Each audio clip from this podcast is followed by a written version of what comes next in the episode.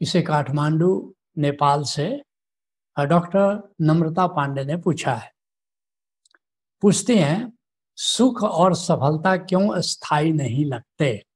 कुछ मिला, फिर भूल जाते हैं कि मुझे मिला था। इसका कारण है। इसका कारण है कि मन का स्वभाव नकारात्मक है। जो नहीं है, उस पर ध्यान जाता है।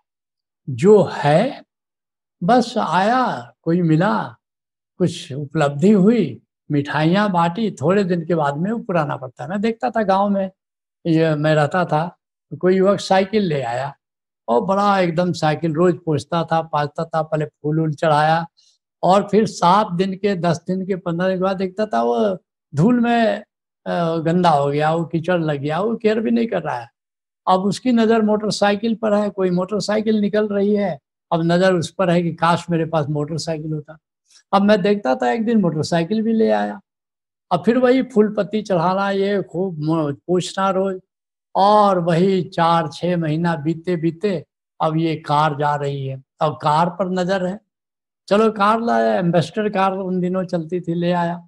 अब एम्बेस्टर कार, एक सज्जन के पास एम्बेस्टर कार था, बड़ी ललचाई आँखों से, मारुति आई थी नहीं नहीं वो देख रहे थे। मैंने कहा, क्या हुआ? बोले कि, देखो, क्या दुल्हन सी जा रही है सड़क पर? हम एक दुल्हन तो तुम्हारे पास है बोला एम्बेस्टर कार, कोई कार है? हॉर्न छोड़कर इसका सब कुछ बचता है। तो अब जो है, उस पर ध्यान नहीं जाता, जो नहीं है, उस पर आदमी का ध्यान जाता है। इसलिए गौतम बुद्ध बड़ी प्यारी बात कह रहे हैं। कहते हैं, गौतम ने कहा, भिक्षुओं, सुनो, मन ही सुख दुख का मूल अहो। जो है उसका करता न मान, जो नहीं मिला तो परेशान। और मन है अशांत तो जो भी करो, आएगा दुख अनिवार्य हो। यही मन का स्वभाव है कि जो है हमारे पास, उसको हम मूल्य नहीं देते। अब शादी होती है, दुल्हन आएगी, बड़े खुश होते हैं। आ भी गई दुल्हन थोड़े दिन तो रहा, उसके बाद तुम सब जानते हो, तिरसठ छत्तीस बन जाता है। एक दूसरे की ओर पीठ बन जाती है कि वो तो मिल गया ना। अब उसमें कोई नवीनता नहीं है। तो ये मन का स्वभाव एक दूसरी बात भी महत्वपूर्ण है।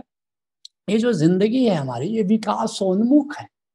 परमात्मा ने ऐसा ही बनाया है कि विकसा विकसित हो तो जो तुम हो, अगर तुम वहीं ठहर गए, तुम मान दो। मैं कह रहा हूँ कि जो मिला, उसके प्रति अहोभाव काउंट योर ब्लेसिंग्स लेकिन ज़िंदगी को वहीं ठहरने मत दो।